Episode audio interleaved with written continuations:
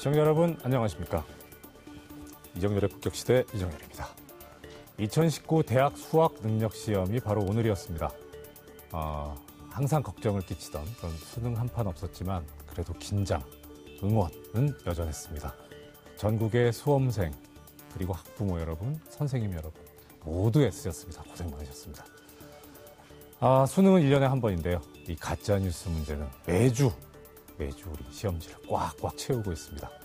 fact check, 적중률 100%를 지향하는 이정현의 본격시대. 오늘도 저희와 함께 해주셨으면 합니다. 아, 제 옆에는 언제나 그렇듯이 항상 아, fact를 체크해, 체크해 주시고 바로 잡아주시는 fact checker 뉴스톱의 김준일 대표님 그리고 issue checker 시사인의 고재열 기자님 나오셨습니다. 어서 오십시오. 반갑습니다. 네, 안녕하십니까. 반갑습니다. 자, 오늘 수능이었는데 이게 참 이 두 분, 그러니까 저까지 셋 중에 제가 제일 연식이 오래됐잖아요. 저는 수능이란 말은 못해요. 학력고사. 예, 두 분도 저희도 그렇습니다. 아, 그 원래 같이 묶이면 안 되는데 이게 같이 묶이려고 하니까 참 살짝 기분 나빠지려고. 아니, 저, 저는 묻고 싶은 생각 전혀 없어요. 아마 그리고 두 분 때하고 또게 저는 저는 시험을 먼저 봤어요. 그리고 학교를 나중에 지원했고. 저희는 선 지원 후 그렇죠. 시험이었습니다. 그것도 달랐었고. 저희가 예. 가장 짜릿했죠. 예. 뭐 소위 말해서 쪼는 맛이 있었죠. 그 당시에 이 방송 용어로 아. 부적합하긴 하지만 예. 일단 해놓고 부적합하다고. 좋습니다. 자, 그때 어떠셨어요? 뭐 그래도 어떻든 제도는 바뀌었어도 음, 느낌은 그래도 또 좀 비슷하지 않았을까 싶었는데 끝나자마자 뭐, 뭐였어요? 저는 아마 술을 마시러 갔던 것 같습니다.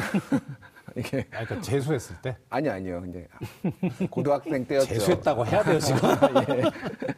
아, 예, 지금 아, 김 대표님 이야기는 저희가 뭐 음주를 권장하거나 아, 이런 예, 게 아니라 권장하는 건 과거에 아니고요. 예. 팩트를 얘기하고 있을 뿐이다. 예, 팩트를 예, 지향하기 예. 때문에. 저는 예. 심지어 술 마실 의사가 전혀 없었는데 집에 가, 들어가는 길에 어, 동네에서 술을 마시는 선생님들한테 걸려서 예, 술을 받아 마셨습니다. 아, 이게 어떻게, 어떻게 reaction을 해야 될지. 그래요.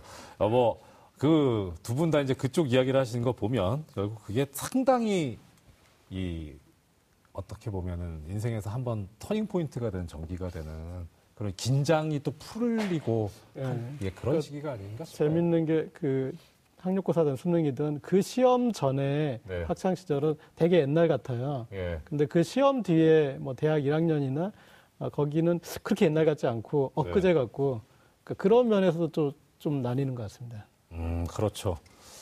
그게 터널, 뭐, 암흑, 이렇게 많이 표현을 하는데 사실 또 지나고 보면 학창 시절이었는데, 다시 모들.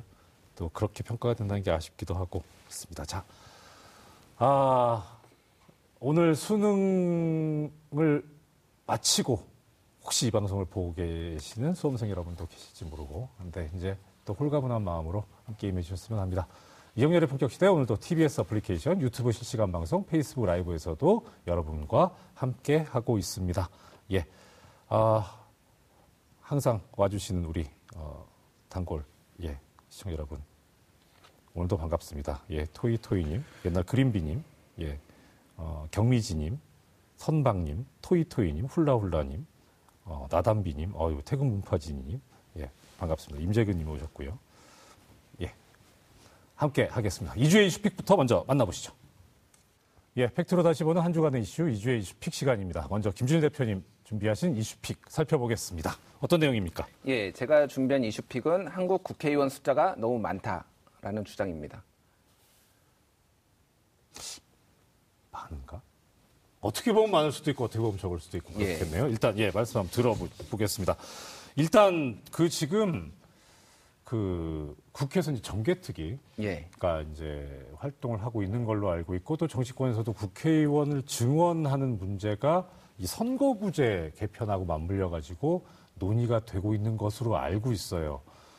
그래서 이 의원 정수를 확대하는 그런 조정 이야기 그리고 연동형 비례대표제를 두고서 이게 합의가 안 된다. 잘 여야 간에. 그 과정에서 나온 얘기인 것 같은데 이게 어떤 내용인지부터 한번 정리를 해주셨으면 좋겠습니다. 예, 이제 10월 24일 날 이제 정개특위 정치 개혁 특별위원회가 출범을 네. 했고 네. 이제 위원장이 이제 심상정 의원이 됐고요. 네네. 그리고 이제 여기에서 소위 말해서 그 선거구 제를 어떻게 바꿀 것인가에 대해서 모든 가능성을 놓고 지금 토론을 하고 있고 아. 예 그런데 이제 각 정당마다 이해관계가 너무 달라요 이게 유리하고 그렇죠. 불리, 불리한 게 그렇죠. 있기 때문에 서로의 이제 주장들이 이제 요구가 나오고 있고 주장들이 나왔는데 이 국회의원 숫자에 관련- 관련해서는 10월 30일 날 정개특위 2차 회의에서 자유한국당의 김학용 의원이 이제 주장을 한 것이고요. 어, 현재 국회의원 수가 너무 많아서 개- 어, 국회의원이 개인의 직무에 대한 사명감과 윤리의식이 미약해지는 측면이 있기 때문에 현재 국회의원 300명을 200명으로 줄이자라는 주장을 했고요. 거기에서 더 나아가서 중대 선거구제를 도입하자 이렇게 주장을 했습니다. 그래서 어쨌든 지금 전체적인 어떤 방향의 논의성은 국회의원 숫자를 늘리, 늘려야 되지 않느냐, 늘리는 게 불가피하지 않느냐라고 하는 것이 약간의 지금 현재 방향인데 네. 그런데 그것에 대해서 너무 많다라고 이제 주장을 해서 그것이 정말 맞는 얘기인지를 이제 팩트 체크해 보기로 한 것입니다. 그 김학용 의원이 이제 200명으로 줄이고 중대선거구제로 하자라는 이야기를 했다고 말씀하셨는데 예. 그렇게 이야기했을 때 근거가 있, 지 않겠습니까? 그 그- 근거를 딱히 제시하지는 않았고요. 현재 아, 죄송합니다. 예, 예. 예. 그래서 그럴 이- 분이 아니십니다. 예, 제가 잠시 저기 예 네, 뭐 착각했습니다. 그 근거를 이렇게 딱 제시하시는 분들이 많지 않아요. 아, 예, 그래요? 예, 그럼 뭐- 특별 정당에서 어, 예, 특히 예, 예. 네. 그래서 먼저 예, 이제 팩트를 좀 체크를 해볼게요. 예, 예, 예, 예. 일단은 그러면 이제 증원, 그러니까 확대하느냐 아니냐, 숫자를 늘리느냐 예, 예. 아니냐. 지금 이제 김학용 의원 쪽 에서는 저기 줄여야 한다라고 이야기를 했다고 하는데 어떻든 이것도 뭐 하나의 쟁점이 될 수 있겠네요. 그러면은 예. 이거를 뭐라 그래야 되죠? 좀 그 김 의원께서는 근거를 제시하지 않으셨다고 하는데 또 근거를 지향하는 예. 예, 근거를 두고 팩트를 찾는 그런 방송이니까 예.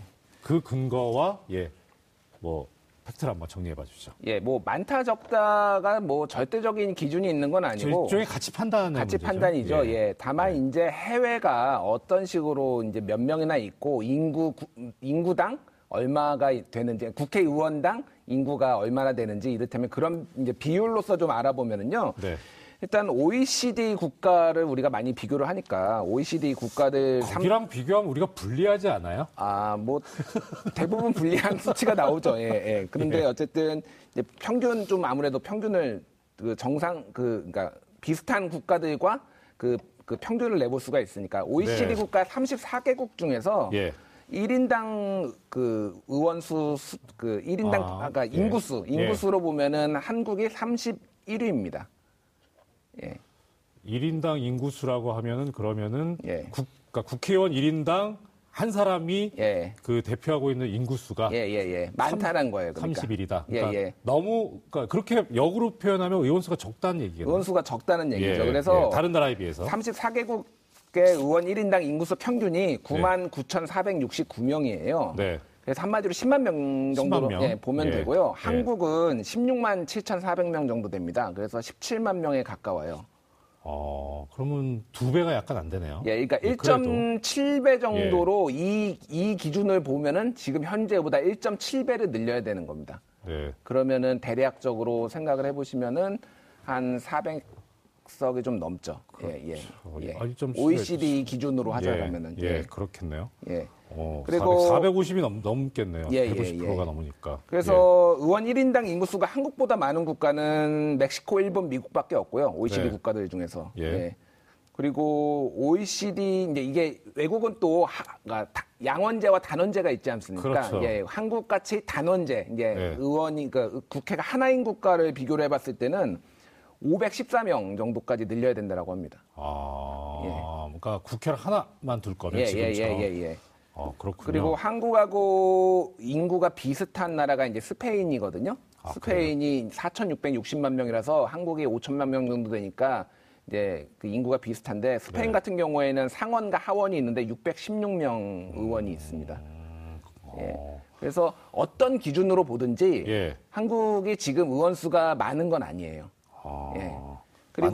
없다. 예, 예. 그리고 아시다시피 이제 처음에 한국 대한민국이 정부가 출범을 하면서 48년에 이제 국회가 생기지 않았습니까? 네네네. 당시에 국회의원이 200명이었어요. 예. 근데 당시에 인구가 2천만 명이었습니다.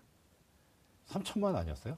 2천만 명 정도. 아, 예. 그래요? 예, 남한 단독으로 2천만 아, 명. 그렇겠구나. 예, 예, 예. 그래서 3천만 결례라고 했으니까. 예, 지금은 이제 5천만 명이 되지 않았습니까? 예. 그러면 2.5배가 늘었잖아요. 예. 그러면은 200, 200명에서 그냥 가- 단순하게 보면 500명 정도가 그러네요. 인구수로만 따지면은 500명 어. 정도가 돼야 되는 거예요. 그래서 어, 떤 기준을 냈든 어쨌든 현재 이제 국회의원이 많은 것은 아니다라는 거는 팩트고요. 예. 다만 이제 국회의원을 늘리는 것에 대해서 사- 상당히 이제 거부감들이 있는 건 그러니까요. 사실이죠. 사실 이게 저희가 지난 거에도 지난주에도인가 지난주인가 특별재판부 이야기하면서 이제 법원의 신뢰도 뭐 얘기하면서 한 얘기인데 너무나 당연하게도 신뢰도 1위 대통령 너무나 당연한 거고 근데 또 너무나 당연하게도 신뢰도 최하위가 국회였단 말이에요. 예, 예. 그러니까 이- 이게 야 국회가 정말 믿을 만한 데인데 사람이 너무 적어. 그러니까 예. 더 뽑아야 돼. 사람을 늘려가지고 우리가 일을 더 제대로 할 수 있게 해줘야 돼. 이런 생각이 들게 해야 되는데 지금 김 대표님 말씀하셨던 대로 야 이게 저기 저 못 믿을 때인데 거기다 사람까지 더 늘리자고 이게 지금 어 제정신을 가지고 하는 소리야. 이런 저부터도 그런 생각이 들거든요. 예. 예.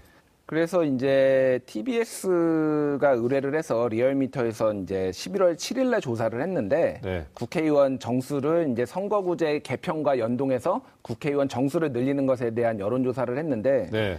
59.9%의 국민이 반대를 했습니다. 야, 예, 그저 59.6 60, 예, 10명 중에 6명은 국회의원 정수를 늘리는 걸 반대를 했고요. 예. 국회에 대한 국민들의 어떤 시각이 반영됐다. 일 안 하고 노는, 애- 노는 사람들이 더 늘어나는 것에 대한 어떤 거부감. 이런 시각이 이제 반영됐다고 음. 그러니까요. 봐야죠. 예, 예. 예.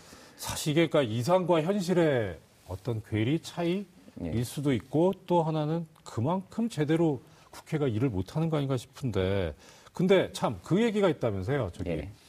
아까 말씀드렸던 국회 그 정개특위에서 이 공청회를 했다고요 이번 예, 관련해가지고 그 소식을 마- 마지막으로 한번 전해 예, 주시죠. 예, 이제 11월 14일 어저께죠. 네. 예, 이제 공청회를 열었습니다. 그래서 이제 각 어떤 주장들이 나오고 있는데 이 주장들이 얼마나 현실성이 있는지 예. 장단점이 뭔지를 좀 이제 들어보는 자리였어요. 네. 그래서 어쨌든 자유한국당의 처음 주장은 그 올해 초에는 도농복합 중대선거구제였어요.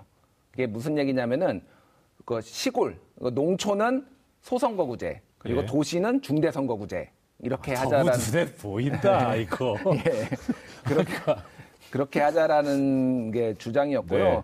그 전통적으로 아시다시피 이제 정의당 계열, 진보 정당 계열은 이제 네. 연동형 비례대표제, 옛날엔 네. 독일식 정당 명부식 비례대표제라는 건데 어쨌든 그 의석수를 그, 그 정당 득표로 획득한 만큼을 일단 나눈 다음에 네. 그 다음에 거기에 그 지역구에서 당선된 사람을 그 이제 배정을 하고 나머지는 비례대표로 예. 배분하는 것을 말하고요. 득표율에 가까이 가자. 예, 득표율에 가까이. 왜냐하면 네. 이게 이게 민의가 왜곡될 수 있다라는 거고요. 예. 현재 민주당은 사실은 입장이 애매모호합니다. 왜 애매모호하냐면은 현재 어떤 지지율이 가장 높은 정당이기 때문에 현행 소선거구제로 가더라도 우리가 불리할 게 없다라고 보는 입장이에요.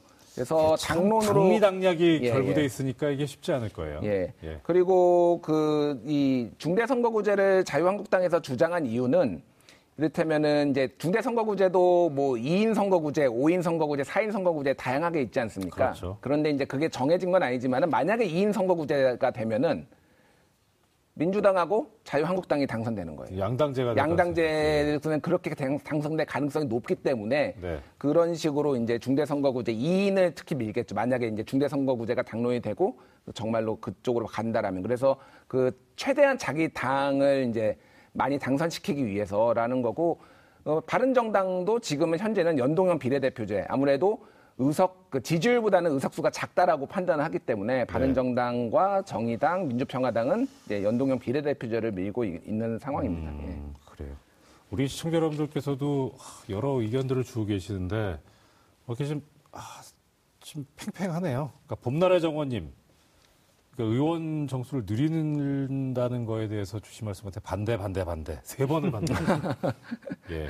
모든 날이 좋았다님 최저임금으로 받아라 국회의원들 참 평가나 여론이 그렇게 썩 좋지는 않은 것 같아요. 또 그래서 예. 예, 송민선님께서는 의원 늘리는 것 저도 한 표 던집니다. 그러니까 이런 또 어떤 시스템이나 제도 어떤 그, 그런 측면에서는 이상적인 측면에서 아까 김 대표님 말씀하셨던 대로 의원이 더 필요하긴 필요하고 그 예, 국회 그렇죠. 내부에서 한때 나왔던 얘기가 의원 수를 늘리는 대신, 늘리는 대신 우리들이 받는 혜택을 좀 줄이자 이를테면 예, 그런 예. 얘기가 한때 나오긴 했거든요. 그래서 그게 아직 진지하게 지금 논의되는 건 아닌데 만약에 그런 식으로 좀 국회가 노력을 한다라면은 국민들도 좀 그 의석 의원수 확대에 좀저 지지를 던질 수도 그렇죠. 있지 않을까 보여집니다.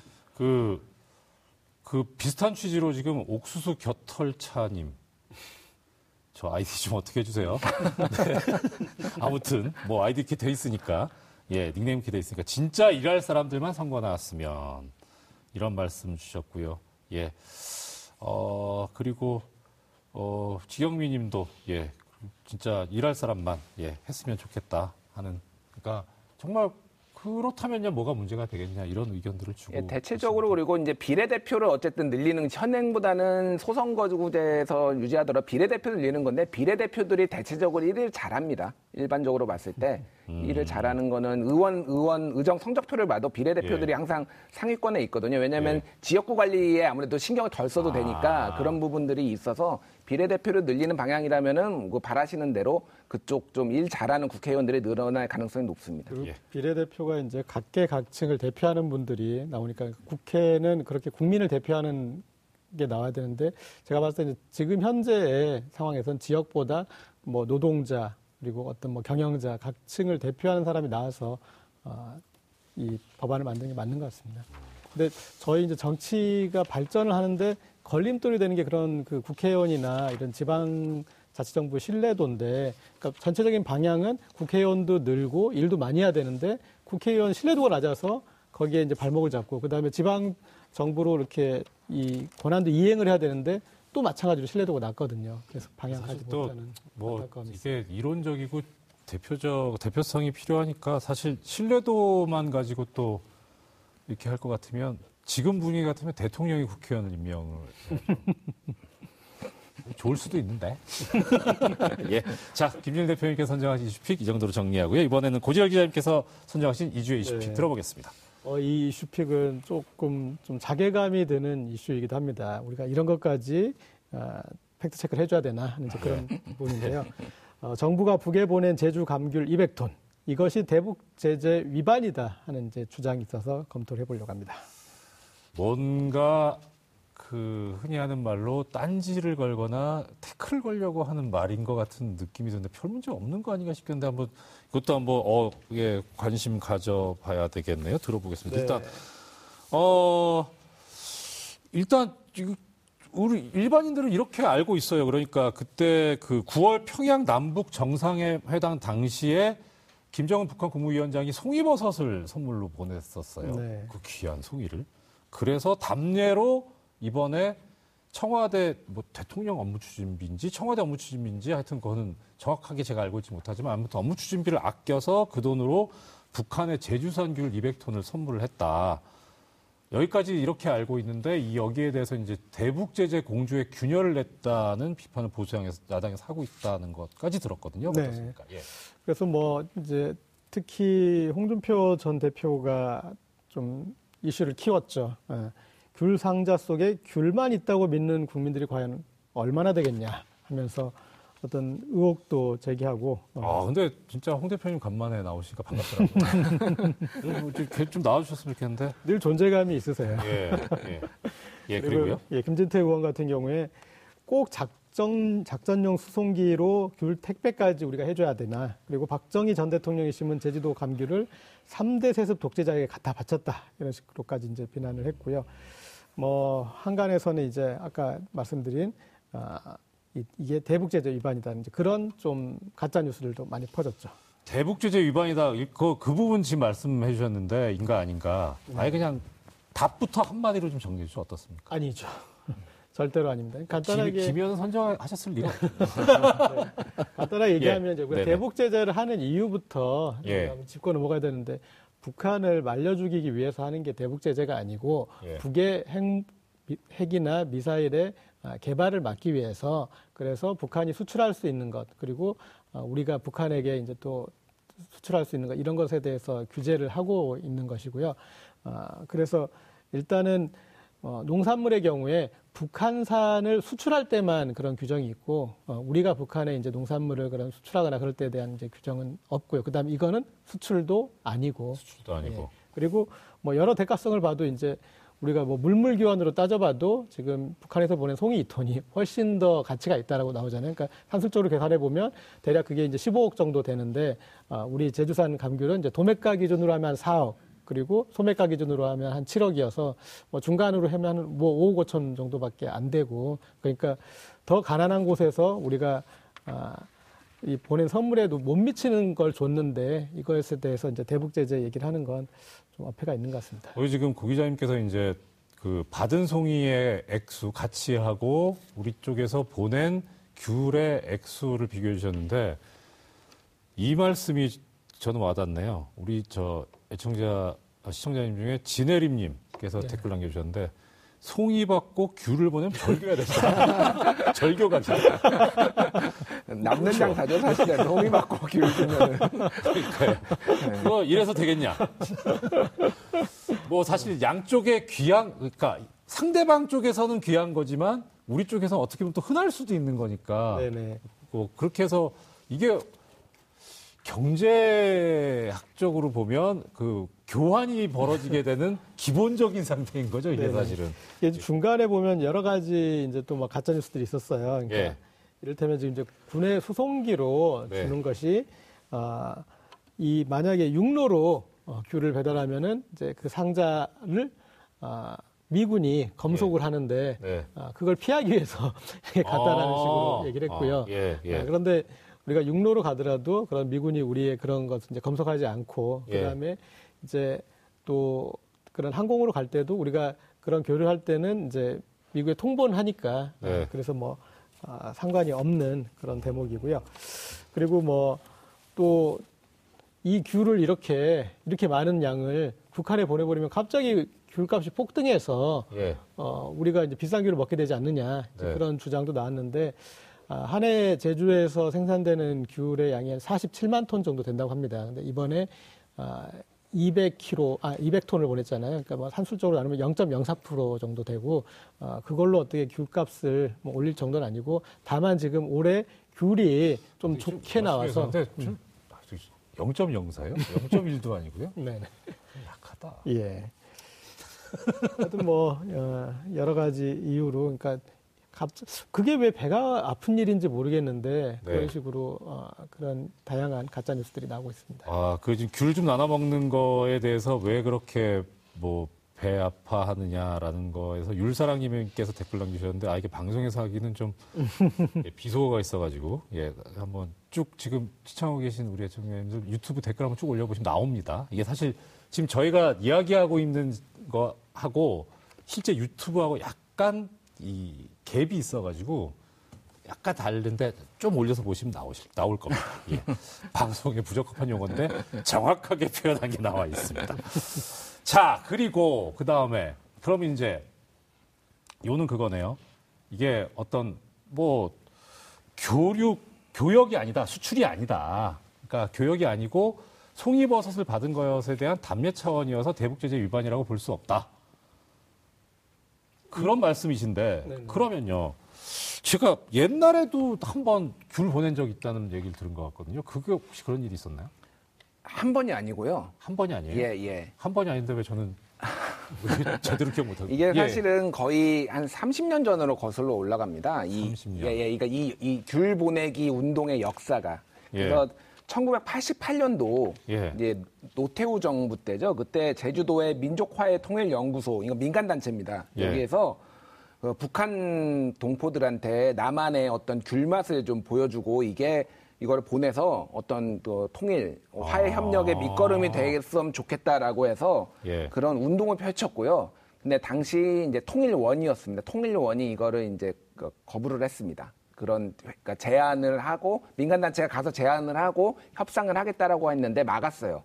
그거가 왜냐하면은 그 통일원의 이유는 북한이 불쾌할 수도 있다 이거를 왜냐면은 이게 뭔가 선심 쓰 너희 힘드니까 이렇게 선심 쓰듯이 주는 것에 대해서 불쾌할 수도 있다라는 이유로 당시 통일원이 막았고요.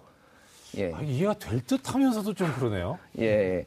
예. 그뭐 어찌됐든 당시에 예. 어떤 민간 교류에 대해서 그렇게 정부 차원에서 교류가 다안 되는 상황에서 민간 교류를 전격적으로 물꼬를 트기가 좀 부담이 됐었던 정부의 어떤 입장 예. 그런 게 반영된 게 아닌가 보여지고요. 예. 실제 이제 그럼 감귤 그 제주도 귤이 실제 북한으로 보내진 거는 1999년에 99년. 예예 네. 그 아, 저, 참, 아, 국민의 정부 시절이네요. 예예 예. 그때 이제 그, 그, 이제 제주 감귤 100톤이 대한 적십자사를 통해서 이제 보내졌어요. 아, 예. 그래서 그 전에가 이제 그 정주영 회장이 뭐 소떼를 몰고 방북을 하고 이러면서 뭔가 이제 남북 화해 협력 분위기가 많이 일어났고요.